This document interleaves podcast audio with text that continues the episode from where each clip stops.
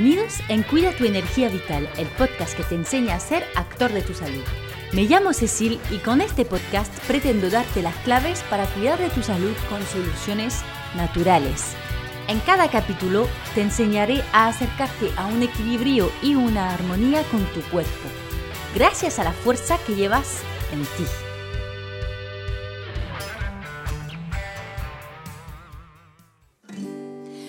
Wish that I could feel something, but the pills do what they do. I was dancing on the ceiling, now I can't feel nothing new.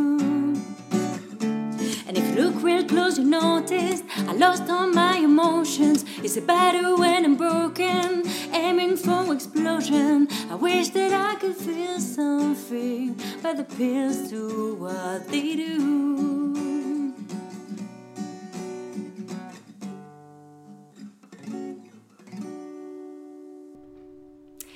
Esta canción es de Sheila Su y habla de su depresión y sobre todo las pastillas que se toma para ello. Déjame quitar la guitarra.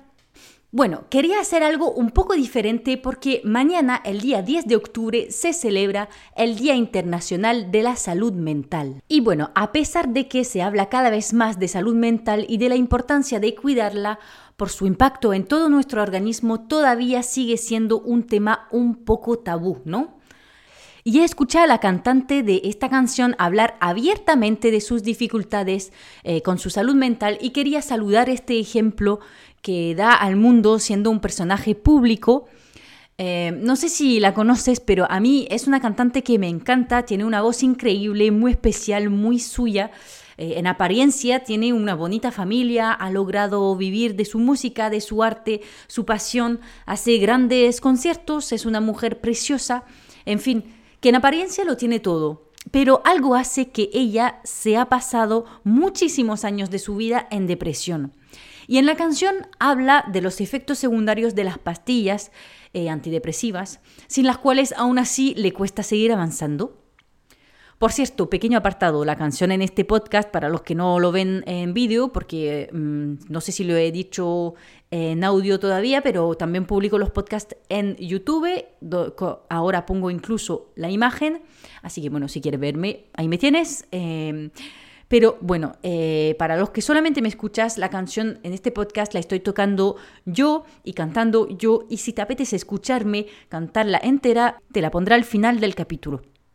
Pero tenía que decir que la estoy cantando yo hoy aquí porque si no te gusta la voz y no conoces a Sheila Su, dale una oportunidad y ve a escuchar la versión original porque vale la pena. La canción se llama Pills de pastillas en inglés.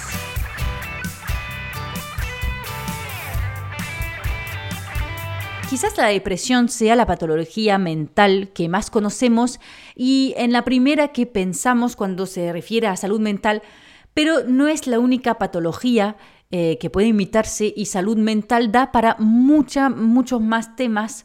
Así que hoy solamente abriremos un poco el abanico y veremos lo que se puede hacer a nivel de naturopatía para apoyar el trabajo de los psicólogos. Por cierto, eh, me siento muy vulnerable diciendo eso, pero te confieso que este mes empezaré un trabajo con una psicóloga y la palabra confesar está muy mal usada porque no hay nada de que avergonzarse. Eh, no lo hago porque me siento loca, lo hago porque, como bien sabes, trabajo con la salud de forma holística, es decir, integral, eh, tomando en cuenta todos los aspectos del organismo. Y la salud mental es 100% parte de una salud general óptima. Además, creo que como terapeuta, más todavía es importante conocerse muy bien, aceptar cada aspecto de su personalidad, buscar mejorar lo que se puede y permitirse expresar lo que se tiene que expresar para seguir acompañando a mis pacientes de la mejor forma. Si te interesa, ya te iré contando cómo me va. Bueno, pues hablando de depresión, que no te estoy diciendo que estoy yo en depresión, pero hemos dicho que es lo más común en salud mental, quiero mencionar antes que nada que he grabado un capítulo sobre la deprestacional a principio de noviembre de 2021, en el cual encontrarás muchísima información y remedios para pasar este periodo que nos suele afectar a todos. Cuidado, recuerdo que una estacional que corresponde a un pequeño bajón por el cambio de tiempo, eh, temperatura, ambiente, no es lo mismo que una depresión que puede llegar a ser muy severa y durar años. Aún así, muchos de los consejos te serán muy útiles en cualquier caso. En cuanto al término de depresión, te darás cuenta que pronunciando de esta manera tiene todavía más sentido. Después de un momento de presión, de tensión. Es una fase de descompensación tras un evento traumático que puede haber sido traumático de forma consciente o inconsciente. El caso es que hemos sobrepasado la capacidad adaptativa del organismo y nos encontramos en agotamiento de las reservas nerviosas y hormonales especialmente de la adrenalina, de hecho. Y bueno, existen varias pistas interesantes de explorar, como por ejemplo, un aspecto interesante es eh, que el estado de ansiedad llega por algunos eventos que ocurren, pero más que nada por la forma que tienes de reaccionar frente a estos eventos. Alguien se podría tomar un evento con mucha filosofía y superarlo rápidamente cuando para otra persona, a lo contrario, podría pasarse meses o años agobiado o en depresión por el mismo evento. Por otro lado, es interesante echar un ojo a cómo gestionas tu sincronización con el ritmo circadiano. Ya he hablado mucho de esto eh, en episodios anteriores, pero repito que estamos hechos para vivir al ritmo de la naturaleza, para resumirlo así, eh, de hecho, la mayoría de las personas depresivas tienen trastornos del sueño. Incluso los trastornos del sueño suelen ser uno de los factores que desencadenan o por lo menos están asociados a las patologías de salud mental. Te lo puedo confirmar yo que he trabajado de noche haciendo incluso solo las guardias de noche en la farmacia durante siete días seguidos, me volvía loca. Admiro muchísimo a la gente que lleva una vida trabajando de noche porque yo lo he dejado por salud mental, literalmente sentía que me estaba consumiendo. A pesar de librar una semana entera después de la semana de guardias, no lo aguantaba. Por supuesto, el estrés y del punto de vista más fisiológico, la secreción del cortisol también tiene que ver con el desarrollo de la depresión. Se ha visto concretamente una secreción de cortisol desequilibrada en los pacientes depresivos. Notarás que por una vez no he empezado hablando de alimentación. Aplausos y agradecimientos, por favor. Pero no te vas a librar. Ya sabes que el intestino es el segundo cerebro y especialmente tu microbiota. Y si te alimentas fatal, no podrás sentirte bien mentalmente. Creo que este punto a día de hoy es hasta muy intuitivo, ¿no? Bueno, quizás es porque me paso la vida leyendo y hablando del tema, pero bueno, pondremos el foco sobre un micronutriente imprescindible y que suele faltar en los pacientes depresivos y es el calcio. Se sabe que el calcio es un mineral imprescindible para el funcionamiento del sistema nervioso y cognitivo y concretamente una carencia en calcio puede tener como consecuencia una predisposición a la depresión. Y un punto muy interesante es que justamente algunos antidepresivos, los que son inhibidores selectivos de la recaptación de la serotonina, inhiben em, la absorción del calcio creando un círculo vicioso. Estás depresivo, te tomas pastillas antidepresivas, lo que te hace estar en carencia de calcio, lo que te mantiene en un estado depresivo en realidad. Y aquí volvemos a nuestra canción del capítulo y de la relación que tiene la cantante con ello. Se siente claramente en un círculo vicioso. No logra salir del bucle. Y ahora entiendes parte de por qué. Porque hay muchos mecanismos en juego en realidad. Bueno, por supuesto, el calcio no es el único mineral en juego. También está el zinc, el litio, el selenio, el yodo, el cromo y eh, el hierro responsable de la correcta oxigenación y producción de energía cerebral y la producción de neurotransmisores. De hecho, muchas veces los niños que presentan hiperactividad o déficit de atención tienen una carencia en hierro. Bueno, repito, por si todavía no había quedado claro, em, el impacto de la salud intestinal de tu microbiota sobre tu salud mental es brutal. En realidad, como no me canso de repetir, el intestino es el nido de todas las enfermedades. Y por eso he decidido especializarme en salud intestinal. Porque eso no involucra solamente diarrea, hinchazón, estreñimiento, sino también salud mental, patología autoinmune, con las cuales también me flipa trabajar. Más que nada porque eh, se le dice a los pacientes que tendrán que vivir en malas condiciones toda su vida sin ninguna esperanza de mejoría. Pues no, trabajando a fondo la salud intestinal podemos callar a la patología, incluso patologías muy fuertes. Pero me salgo del tema. Que sepas que incluso se está desarrollando una disciplina que llaman enteropsiquiatría, o sea, literalmente una especialización del vínculo entre la microbiota intestinal y el aspecto psicológico. Igual te has dado cuenta que las mujeres son más propensas a presentar un estado depresivo.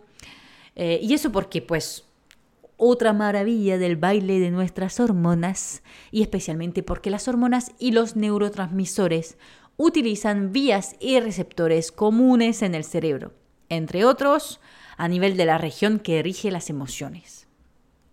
En fin, que en cuanto a la depresión pueden haber muchísimos factores, pero está clarísimo que la base está en el terreno, como siempre. Un organismo atascado por una alimentación transformada, un intestino que deja pasar a la sangre más toxinas de lo que pueden gestionar los órganos de limpieza, que aparte vienen saturados ya.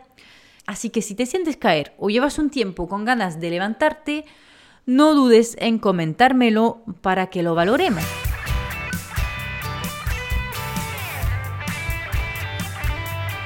Bueno, pues tras hablar un poco de depresión, porque es lo más común a nivel de salud mental, digamos que es lo primero que pensamos cuando se piensa en salud mental, ¿no?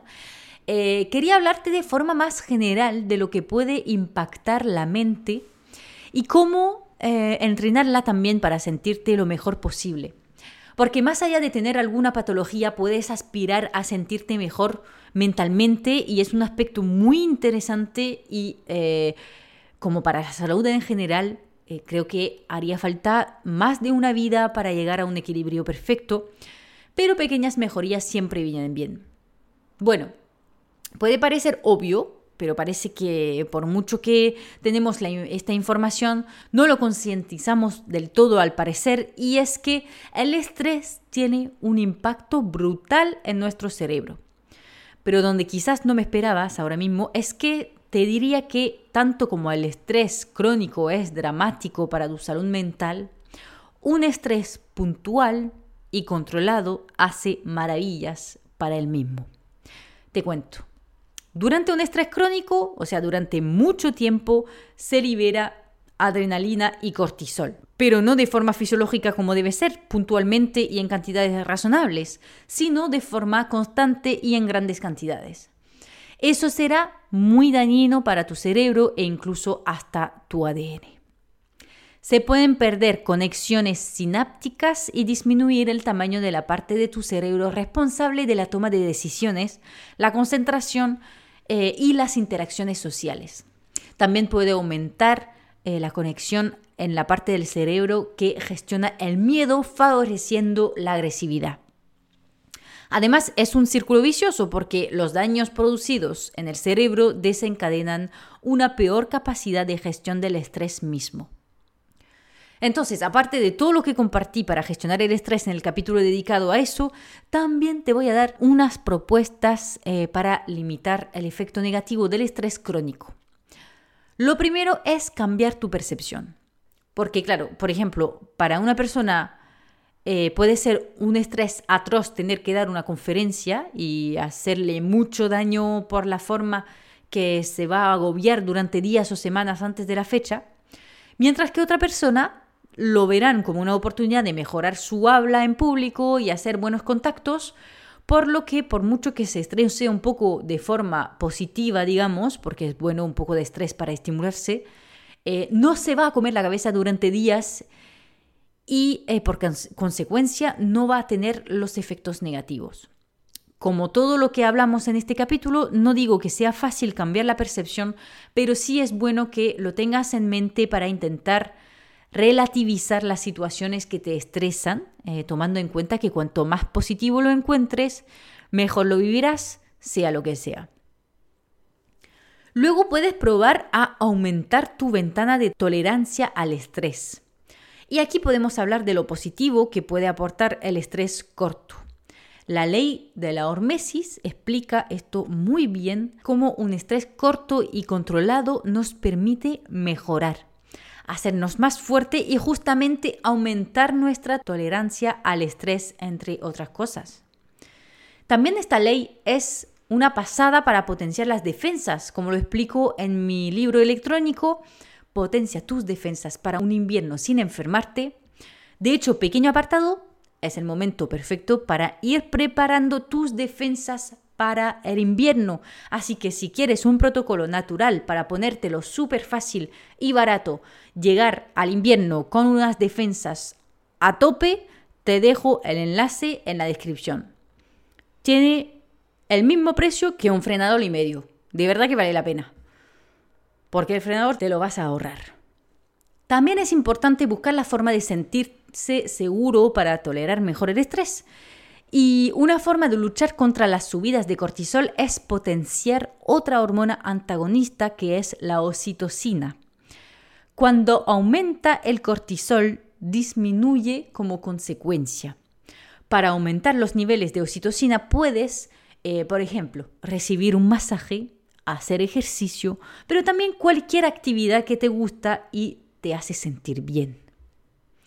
Obviamente, cortar la recepción de las informaciones negativas, especialmente, por ejemplo, todo lo que se cuenta en el telediario o películas dramáticas incluso, aunque no te lo creas, hace mucha diferencia en tu estrés crónico y por consecuencia en tu salud mental.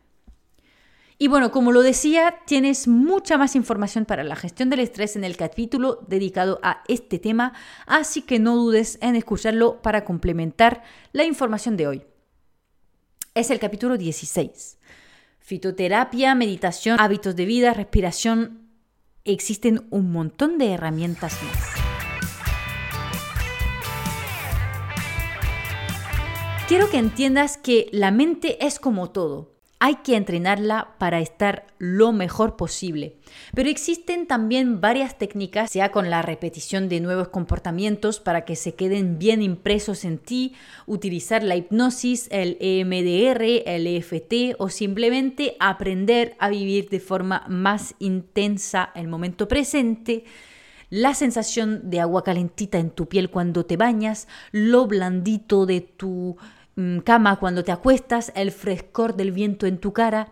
La percepción lo cambia todo y entrena la mente a relajarse gracias a los detalles positivos diarios.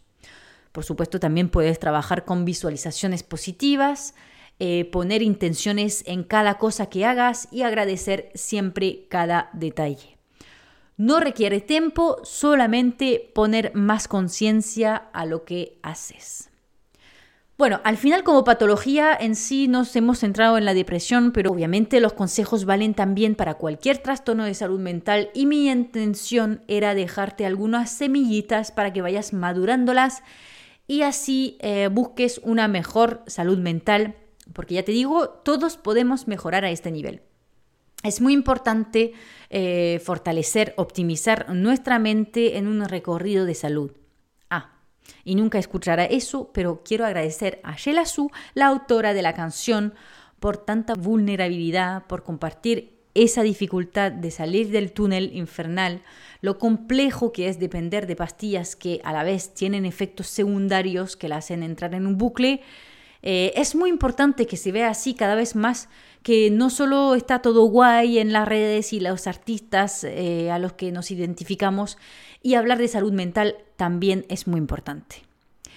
Y nada, espero que te haya gustado el capítulo, no dudes en compartirlo en esta semana de sensibilización a la salud mental, especialmente eh, seguro que ayuda, aunque sea a una persona, para que no se sienta sola, busque ayuda y vea que se puede salir de este mal rato. Y te dejo con la canción, no seas muy crítico, que no me ha dado la vida para practicarla mucho, así que bueno, te la tocaré como pueda. Un abrazo, chao.